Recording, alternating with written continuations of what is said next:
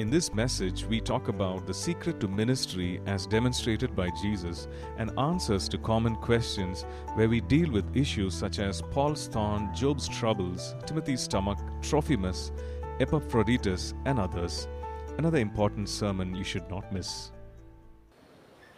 You know, in the Bible, you find at least two kinds of faith. There is Abraham's faith and there is Thomas's faith. Right?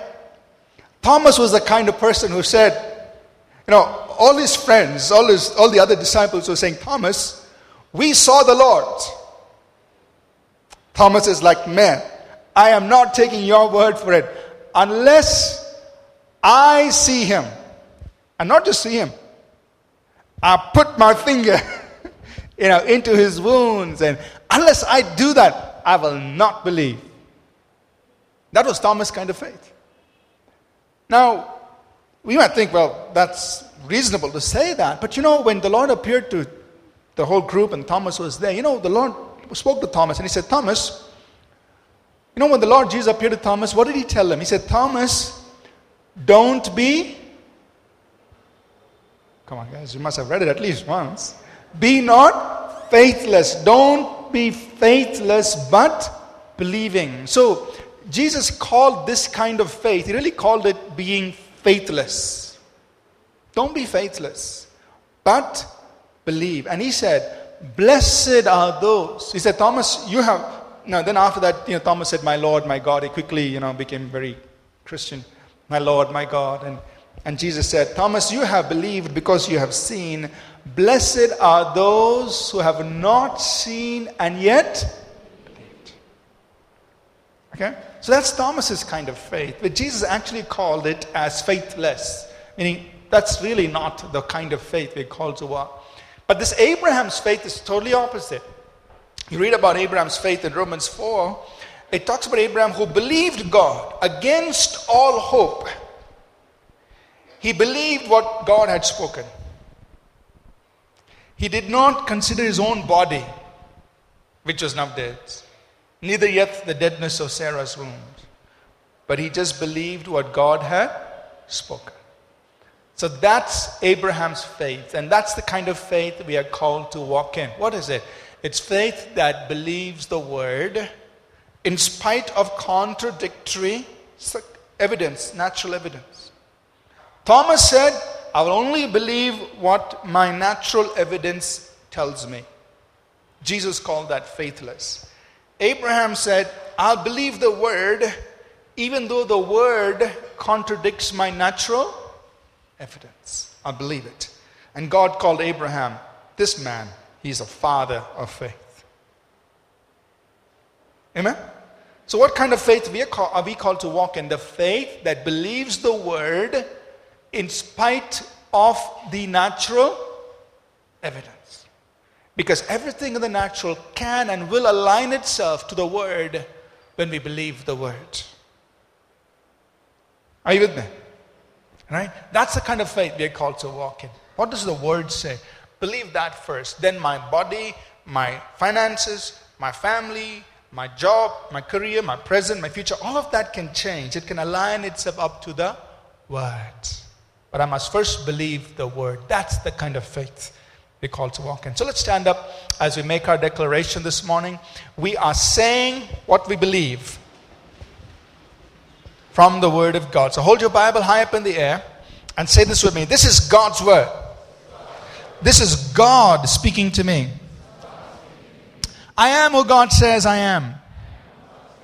I can do what God says I can do. I will become everything God has promised. I am saved, healed, delivered, redeemed. I am blessed, victorious, prosperous, triumphant. I'm a minister of God, a servant of Christ, and a channel of His blessing to many people. I receive His word, I believe His word, and I live by His word. Christ is my master. And to him I am in absolute surrender. In Jesus' name, amen. God bless you. you may be seated, please. All right, just want to call Auntie Maria. Just remember, Auntie Maria, you wanted to say a few things. Uh, she just wants to bring a little encouragement for prayer. I'll let her, let Auntie Maria do that, and then we will uh, get into God's word. Good morning. I just want two minutes of your undivided attention. How many of you all are born again? Can I see your hands? Well, all of you all are born again, and so God calls you all His people. Am I right? You all are considered God's own people. So, can you kindly turn with me to 2 Chronicles chapter 7, verse 14? Well, God says, If my people who are called by my name will humble themselves and pray and seek my face and turn from their wicked ways, then I will hear from heaven and will forgive their sin and heal their land. Now my eyes will be open and my ears attentive to prayer made in this place. So, if you consider yourself God's people, then Jesus is inviting each one of y'all to come for prayer on Sunday at 10 o'clock. It's not an invitation by pastor or by the leader who conducts the prayer here. It's an invitation by Jesus himself. No more excuses because the time of excuses is over. You'll be so used to making excuses that when the time of the banquet invitation goes out, you'll make the excuse again and you'll be left out at the rapture. It's a serious matter. So let us all get together and pray. Consider the Sunday service as 10 o'clock instead of 10:30 hereafter. Please take it seriously. Okay? So, and let not it begin from next Sunday and then slowly the numbers dwindle. Let it not be so. Because Jesus gave you his everything. And so you need to respond by making sure you are here every Sunday at 10 o'clock. Take it as an invitation from Jesus himself. Thank you. Thank you, Andy. So, 10 to 10.30 is prayer time. So you were reminded this morning, so come, come here, 10 o'clock, 10 to 10.30, let's keep that time for prayer. Amen? To pray together, and especially now as we're moving into a season of harvest um, for the Power to Change campaign, let's just come together and pray.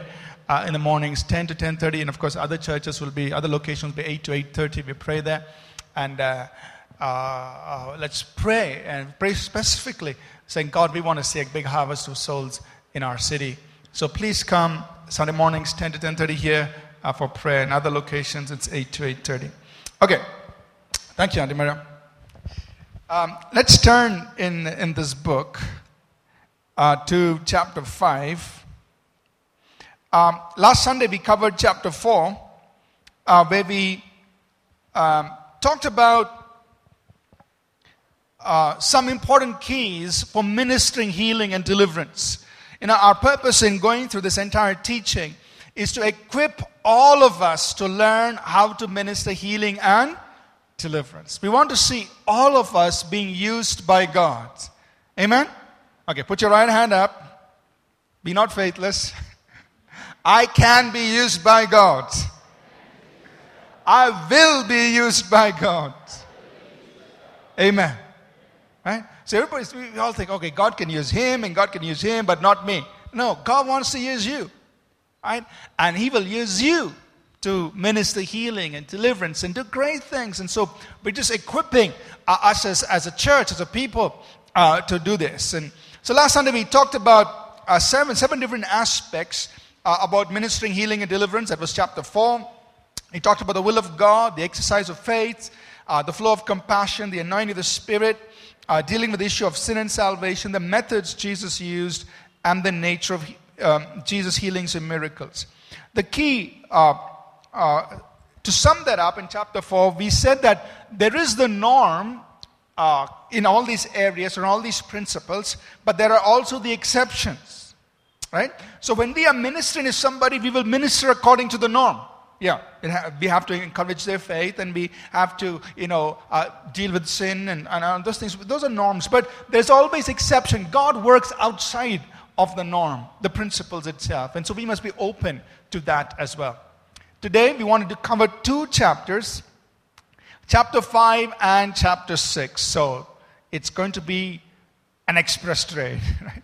We're going to go real fast. But because you have the book, uh, I want to encourage you to read it, study it, let it settle in your heart. And I'm just going to give an overview, a quick summary. In chapter 5, we talk about the secret to ministry as demonstrated by Jesus. You know, uh, uh, as, as, as ministers of God, we want to know, you know, what is the real secret to be successful in ministry? What is the real secret to see God use me uh, uh, as his vessel? And so you examine the life of Jesus, you look closely at the life of Jesus, and here are four things that I believe are pillars, are, are foundational, are, are keys in the ministry of Jesus um, that, that we find in the Gospels. These four things up here on page 136. Number one was Jesus ministered out of intimacy and obedience. Ministering out of intimacy and obedience. Number two, he ministered based on the finished work of the cross. Number three, he ministered from a place of dominion and authority. And number four, he ministered to the presence and power of the Holy Spirit. Let me just comment on each one of these. Key number one, page 136. Jesus ministered out of intimacy and obedience. You find the Lord Jesus spending much time alone with God. That was his life of intimacy with the Father. And you find that he lived a life of obedience to the Father. And out of that, he ministered. So, intimacy, obedience brings fruitfulness. And Jesus taught us the same thing. In John 15, he turned around to you and me. He said, Look, I'm the vine, you're the branches. If you abide in me, you will bear much fruit. If my words abide in you, if you abide in me, my words abide in you, you'll be fruitful, very fruitful. And then he said, You know, this is the real evidence of your love. And, he, and I've listed those verses there uh, over and over again. He said, You know, um, in John 14, 15, if you love me, keep my commandments. You are my friends. In John 15, 14, you are my friends if you do whatever I command you. And in John 14, 21, he said, He who has my commandments and keeps them, it is he who loves me. And he who loves me will be loved by my Father, and I will love him and manifest or reveal myself to him. So he says again, Look, if you love me, then keep my commandments. Obedience is so important. So intimacy plus obedience results in fruitfulness. Let's say these three words together intimacy, obedience, fruitfulness. Intimacy, obedience, fruitfulness. See, we cannot isolate these. You and I walk in that place of intimacy with God, in obedience to Him, and we will be fruitful in our lives. We can't separate it. In fact, here's his promise. He says, You know, if you love me, you keep my commandments. And if you keep my commandments, here's what I will do I will reveal myself to you. You will be loved by my Father. That means you will experience more of the Father's love. I will reveal myself to you. And we will come and make our home with you. I mean, can you imagine Jesus saying, Hey, I'll just check in with you, I'll just move in. We will come and make our home with you. But when will that happen? If you love me, you keep my commandments. You do what I'm saying, and here's what I'll do You'll experience more of the Father's love.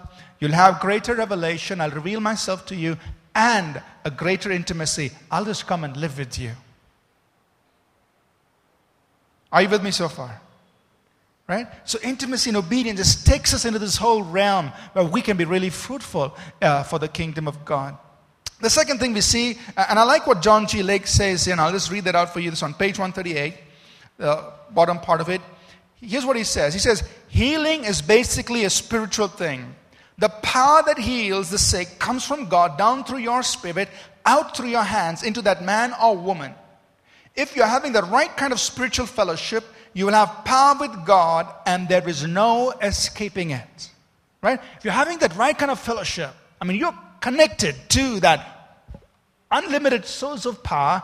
He says that power is going to flow through you. The right kind of fellowship or communion.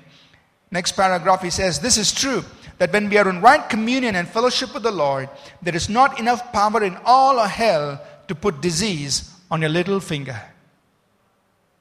And this was a man who walked with God. He knows what he's talking about.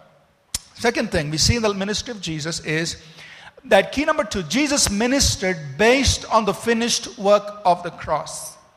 Even before Jesus went and died on the cross, he forgave the sins of people and he healed sicknesses and he delivered them on the basis of his work on the cross, of what he was going to do on the cross.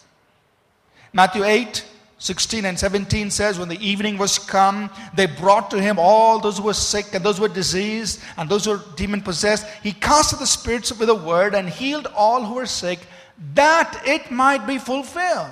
What was spoken by Isaiah the prophet himself took our infirmities and bore our diseases.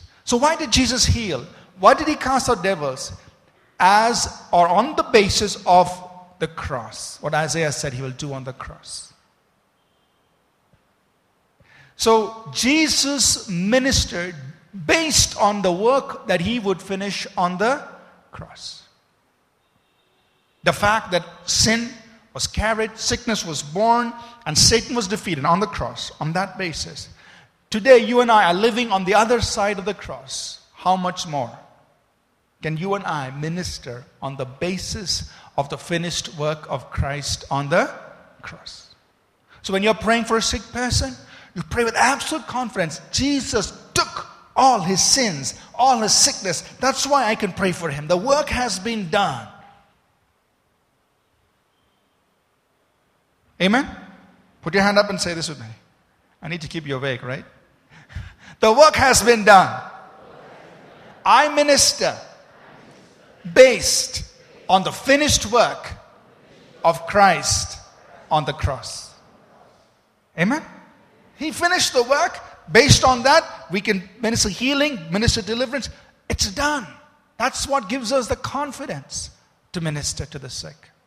The third thing we see about Jesus in his, in his ministry as, he, uh, as, a, as a key or as a secret to his ministry is he ministered from a place of dominion and authority.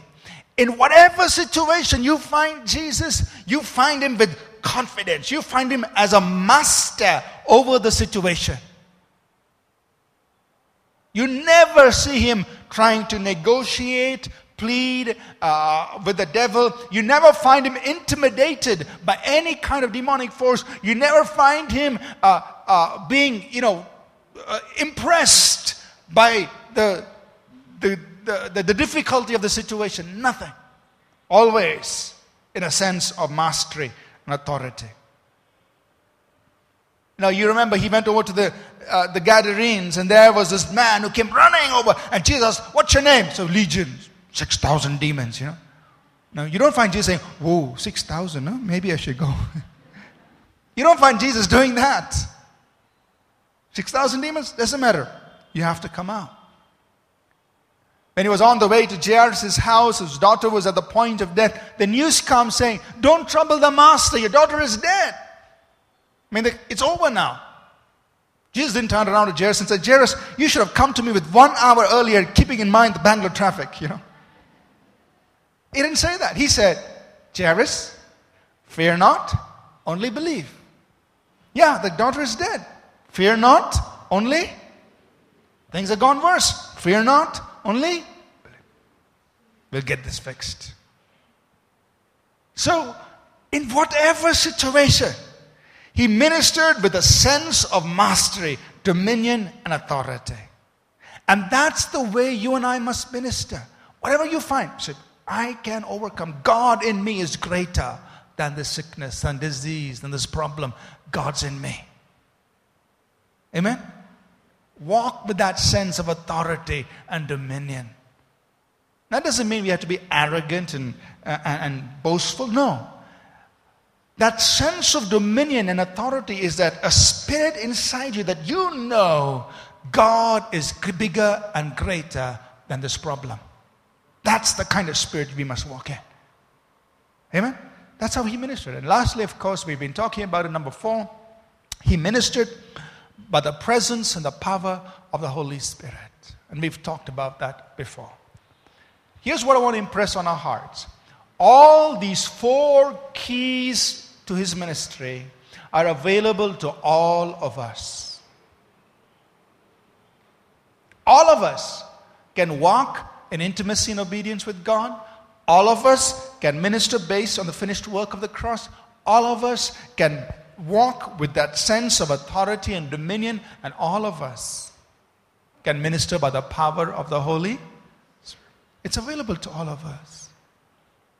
So we must grow, press in to the, in these four areas so that we can minister the way the Lord Jesus Christ ministered. Are you with me so far? Right? So let's review. What were the four areas? Number one, intimacy and obedience. Number two, the finished work of the cross. Number three, ministering in a sense of out of dominion and authority. Number four, ministering by the presence and power of the Holy Spirit. All of us can do this. Let's grow in it. Let's grow in it. And, and, I, and I believe that as we keep growing in this, we will see more and more of the ministry of Jesus released through each of us. Amen? Now, we're going to go into a very interesting chapter, chapter number six. So tell a neighbor, time to wake up. In chapter six, we answer some of the common questions that people have about sickness and healing. We take all the difficult passages and we say, okay, let's analyze this. Let's provide an answer for this. These are often the passages that people will use to make excuses for sickness and disease and all of that. So we're going to address them. Are you ready? We're going to talk about it and say, what, what is the correct understanding of these passages? Now, keep in mind that every time we want to interpret Scripture, there are two things we must do. First, all Scripture must be interpreted in the light of the rest of Scripture. Right? I can't take one passage in isolation and just interpret it by itself. I have to interpret every passage of Scripture in the light of the rest of Scripture.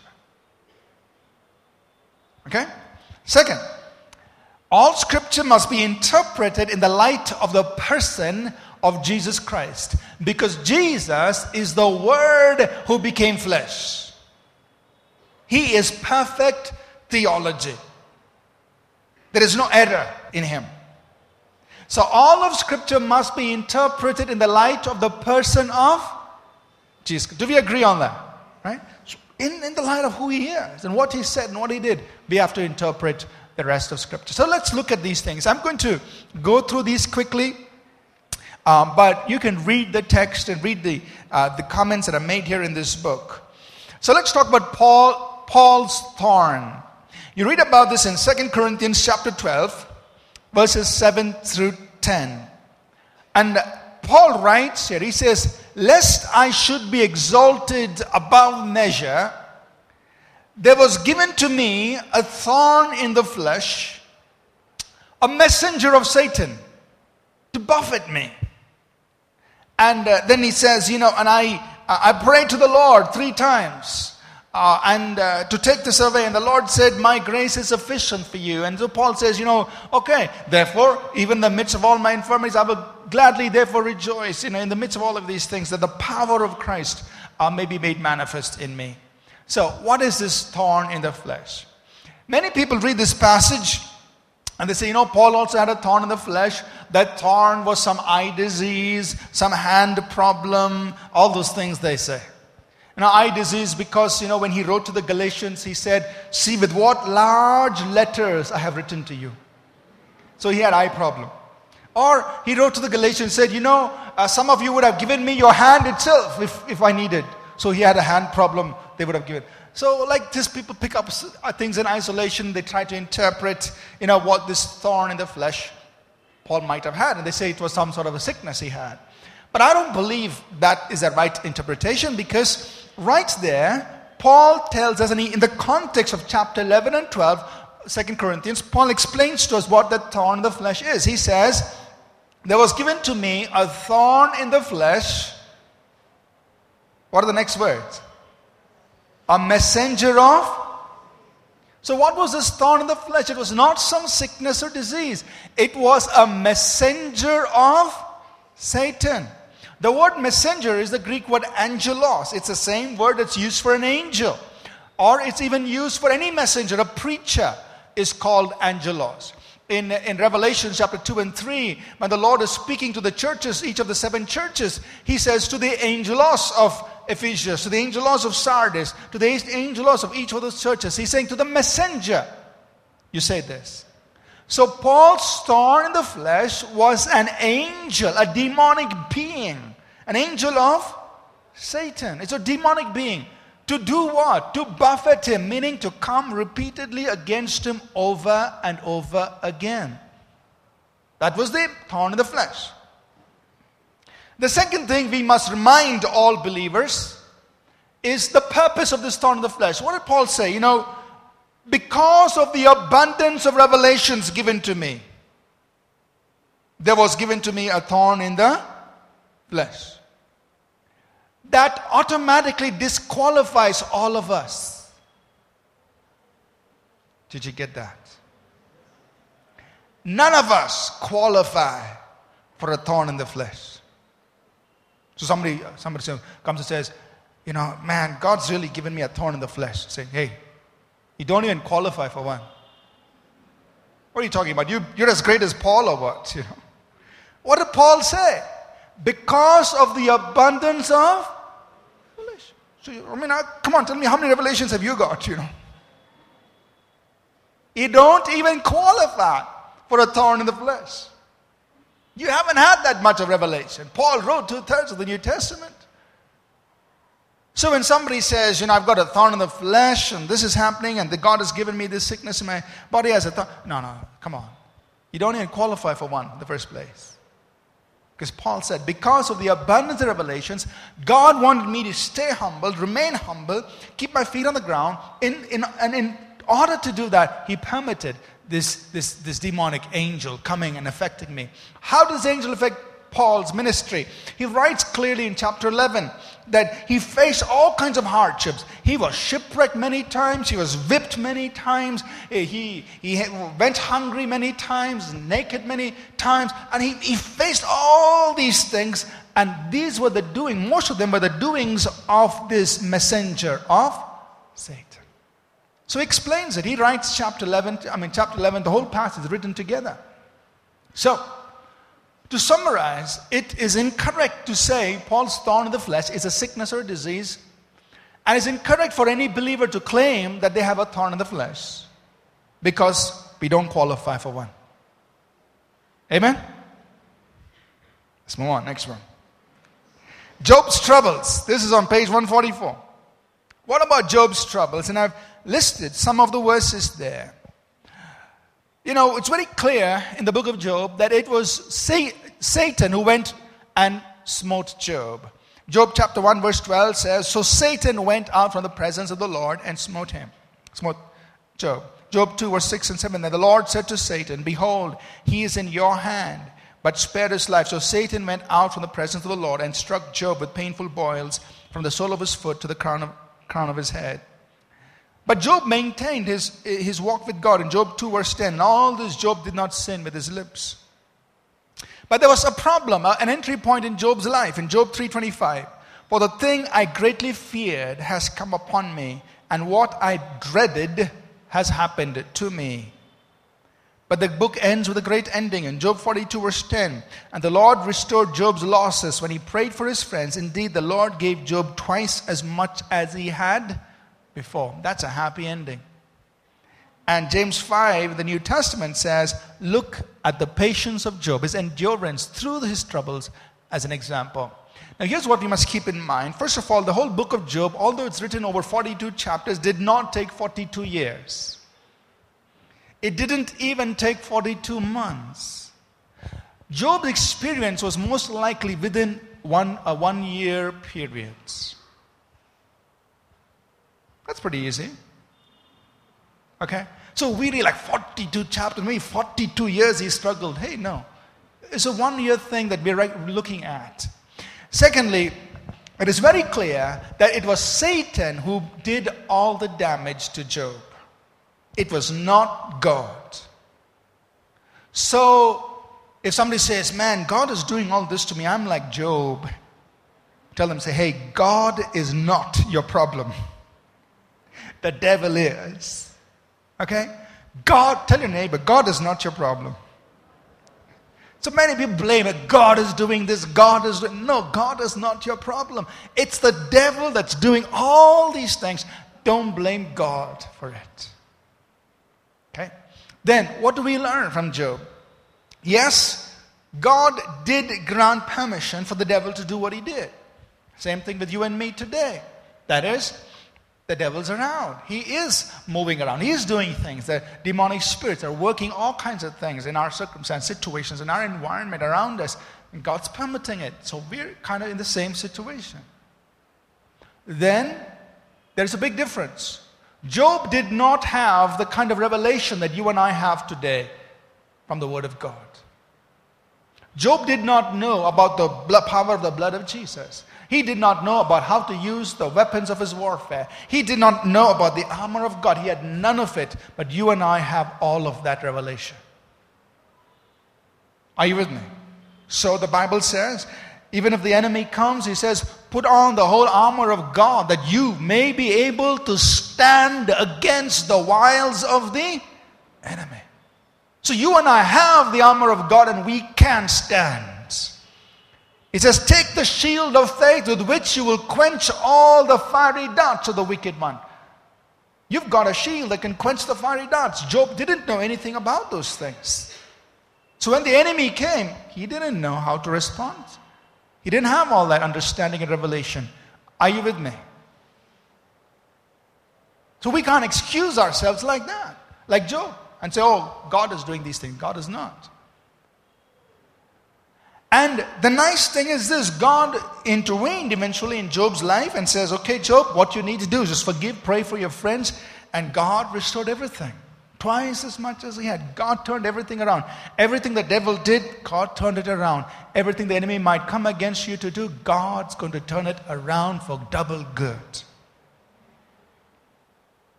Amen?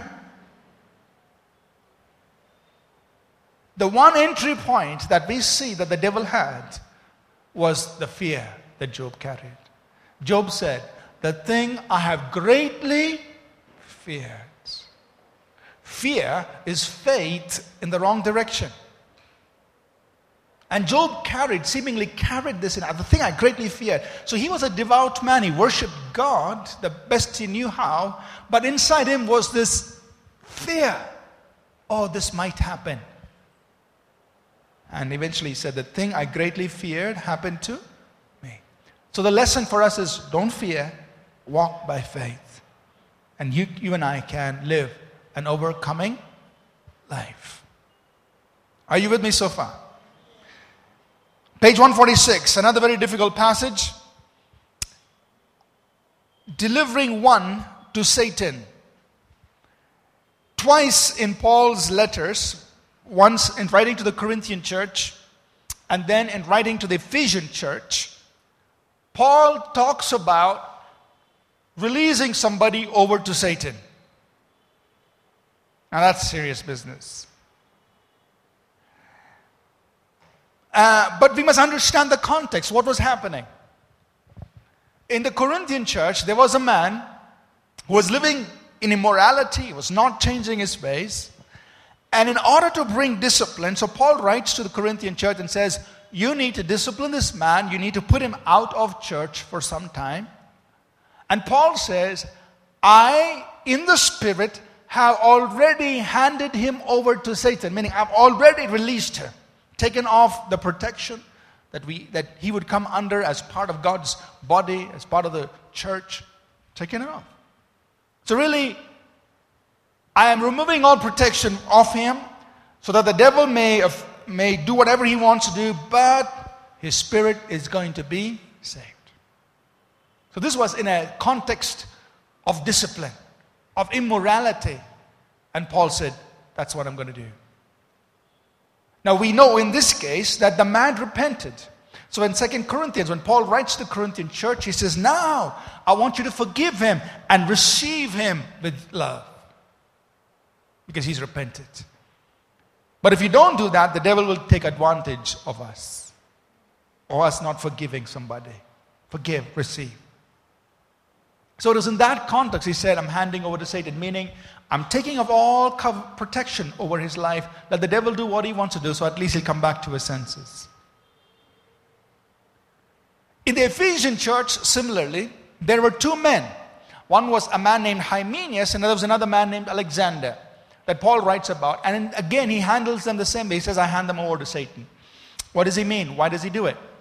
Hymenaeus was a man who most was opposing Paul and more importantly was causing all kinds of division or confusion among the church by preaching that the uh, resurrection is already over. So he's telling everybody, hey, you guys, you didn't book your ticket early enough. You missed it. The resurrection is over. It's over. So he's causing confusion in the church. And he's not listening to Paul. And there's another man, Alexander. Paul says, This man tried to do me harm. Now, we don't know in what way he was trying to harm Paul. Whether, you know, he was writing about him in Deccan Herald in Times of India, putting all these, you know, things on the internet about Paul. I don't know what he was doing. But he was hurting Paul and opposed to what the minist- uh, Paul's ministry. So in these two cases, Paul says, I hand them over to Satan. Meaning, I am taking away all spiritual protection over their lives, which they would come under, and now the devil can do whatever he wants to them. Now, in these two cases, we do not know what actually happens. Right. Now, here's the point none of us need to worry about being handed over to Satan. Amen? You're not doing any of these kinds of things. Don't worry. Okay? So you don't have to worry about that and, and, and, uh, uh, you know, and, and say that, oh, this is happening to me because of this.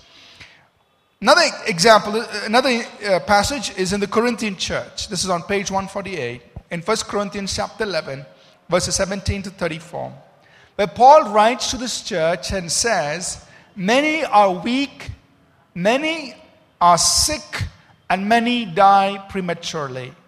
Now, can you imagine a congregation when many people are falling, many, many people are weak, many people are falling sick, and many are dying prematurely?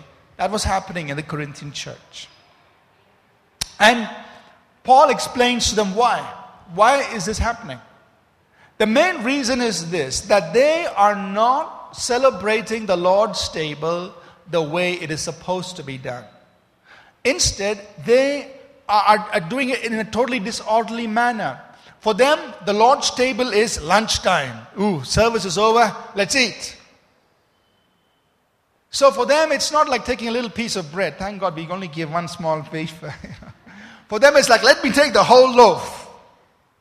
And it's not one little cup. Man, take a big cup. Go sit down in a corner and eat. I'm having my lunch. So that's the way they're doing the Lord's table. They are, it's totally disorderly. So Paul says, Don't you have homes in which you can have your food? Why are you treating this like a big feast? And they're doing the whole thing without discerning, without understanding the Lord's body, without understanding what this all means. So, what's happening? Instead of them receiving healing, health, and wholeness for their body, which comes to the cross, they are missing the entire blessing. And so, what's the consequence? They are weak, sick, and dying prematurely. Are you with me? Now, you and I don't have to be afraid of this because we don't do it like that. For us, partaking of the Lord's table is done with reverence. And we give you only a small piece of bread, a small cup of grape juice. You can't get drunk on it. And we do it reminding all of us that why we're doing it. We're looking at the cross of Jesus. So we are not in that same position, and we do not, or we are not a people who are weak, sick, and dying prematurely, but instead we receive the blessing of the cross, which is health, healing, and wholeness for our bodies. Are you with me? Yes or no? Is this getting too intense? It's okay? All right. Now, in that context, Paul does mention if we judge ourselves, we will not be judged. But if we are judged, we are chastened by the Lord. And I'm going to keep that for a little later. We'll come back to that in a few minutes and talk about the chastening of the Lord. But that explains the Corinthian church. Now, there are a few other quick instances. This is on page 150 about Timothy's stomach. In 1 Timothy chapter 5, verse 23, Paul writes to Timothy, he says, No longer drink only water, but use a little wine for your stomach's sake and your frequent infirmities. Now, so obviously here Timothy had a stomach problem. Now, why he had it, how long he had it, we don't know. Maybe, you know, Timothy was from Lystra.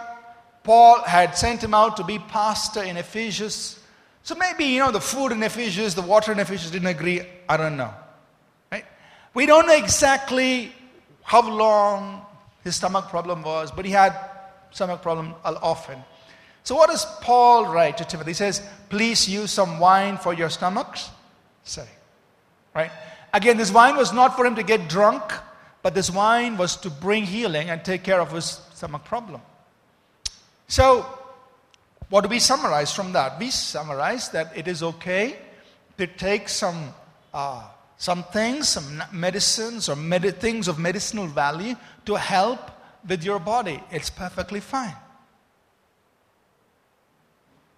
Maybe this day, for stomach problem, you may not have wine, you may have something else. Hopefully. but it's okay to do that. Paul said, Timothy, take it. But we don't know too much about Timothy's condition, so we can't comment too much on that. What we can say, it's okay, is that it is okay to take something to help your body and, and to, uh, uh, to ease your illness. The same thing with Hezekiah.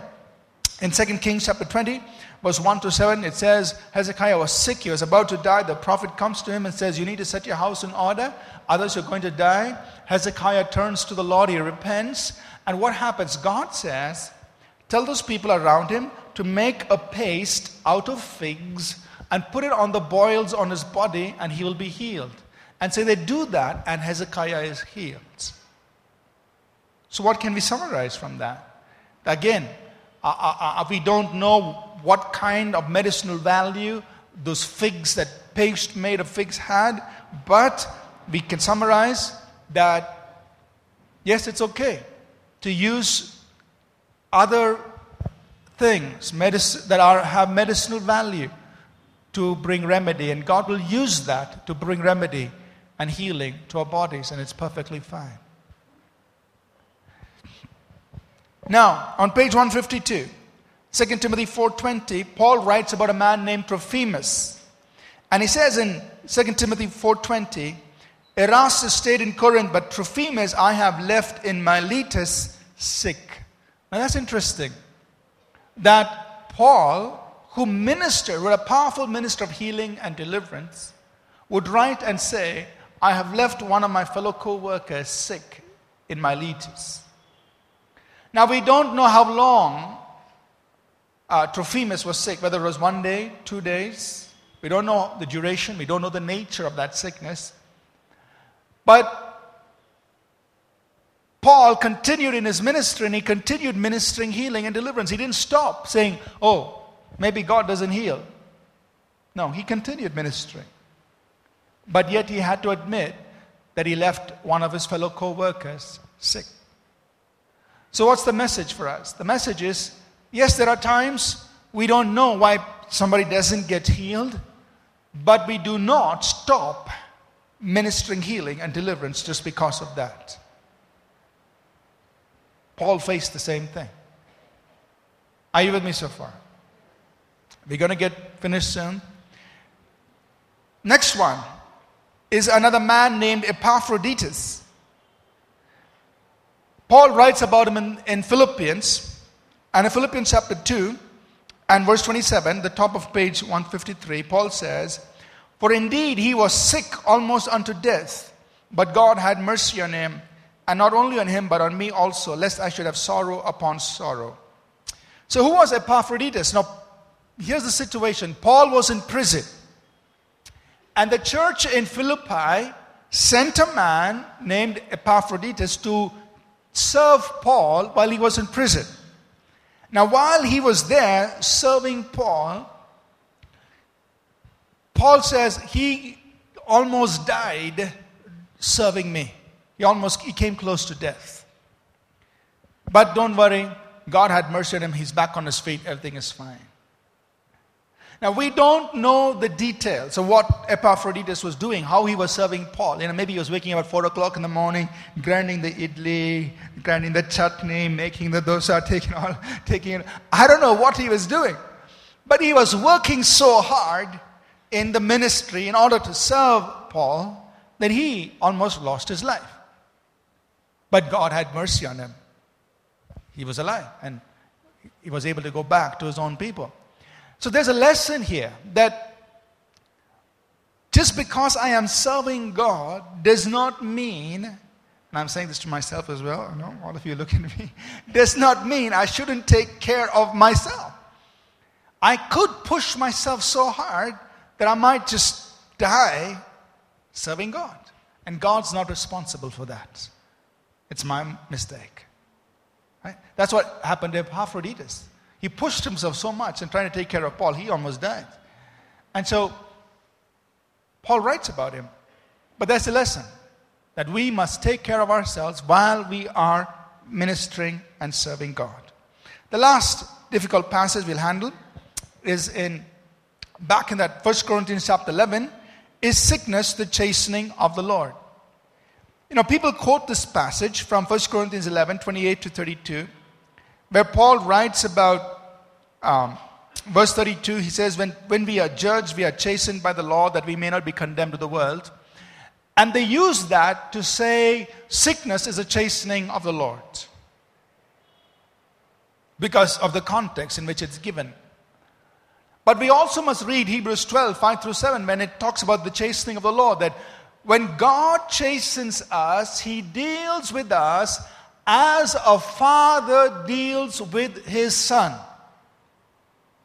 So, what's chastening? It's the loving correction that a father brings to his children in order to lead them and help them grow in righteousness. That is chastening.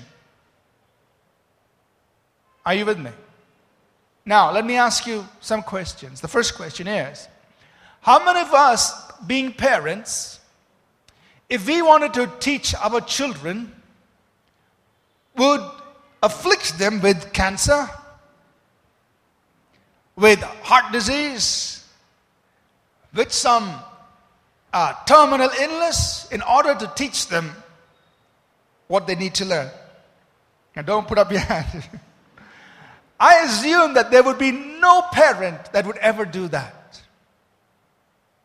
No parent would do that. So, how dare we accuse God of doing something we ourselves would never do? Are we better than God? No. So, how could we say, God gave me cancer in order to teach me this lesson? Hey, what are you saying? Or God is chastening me with this kind of illness. What are you saying? Are you saying you're better than God? Because you, as a parent, would never do that. And you're saying God, as your father, is putting the sickness on you to teach you some lesson? Are you better than God? No. What's chastening?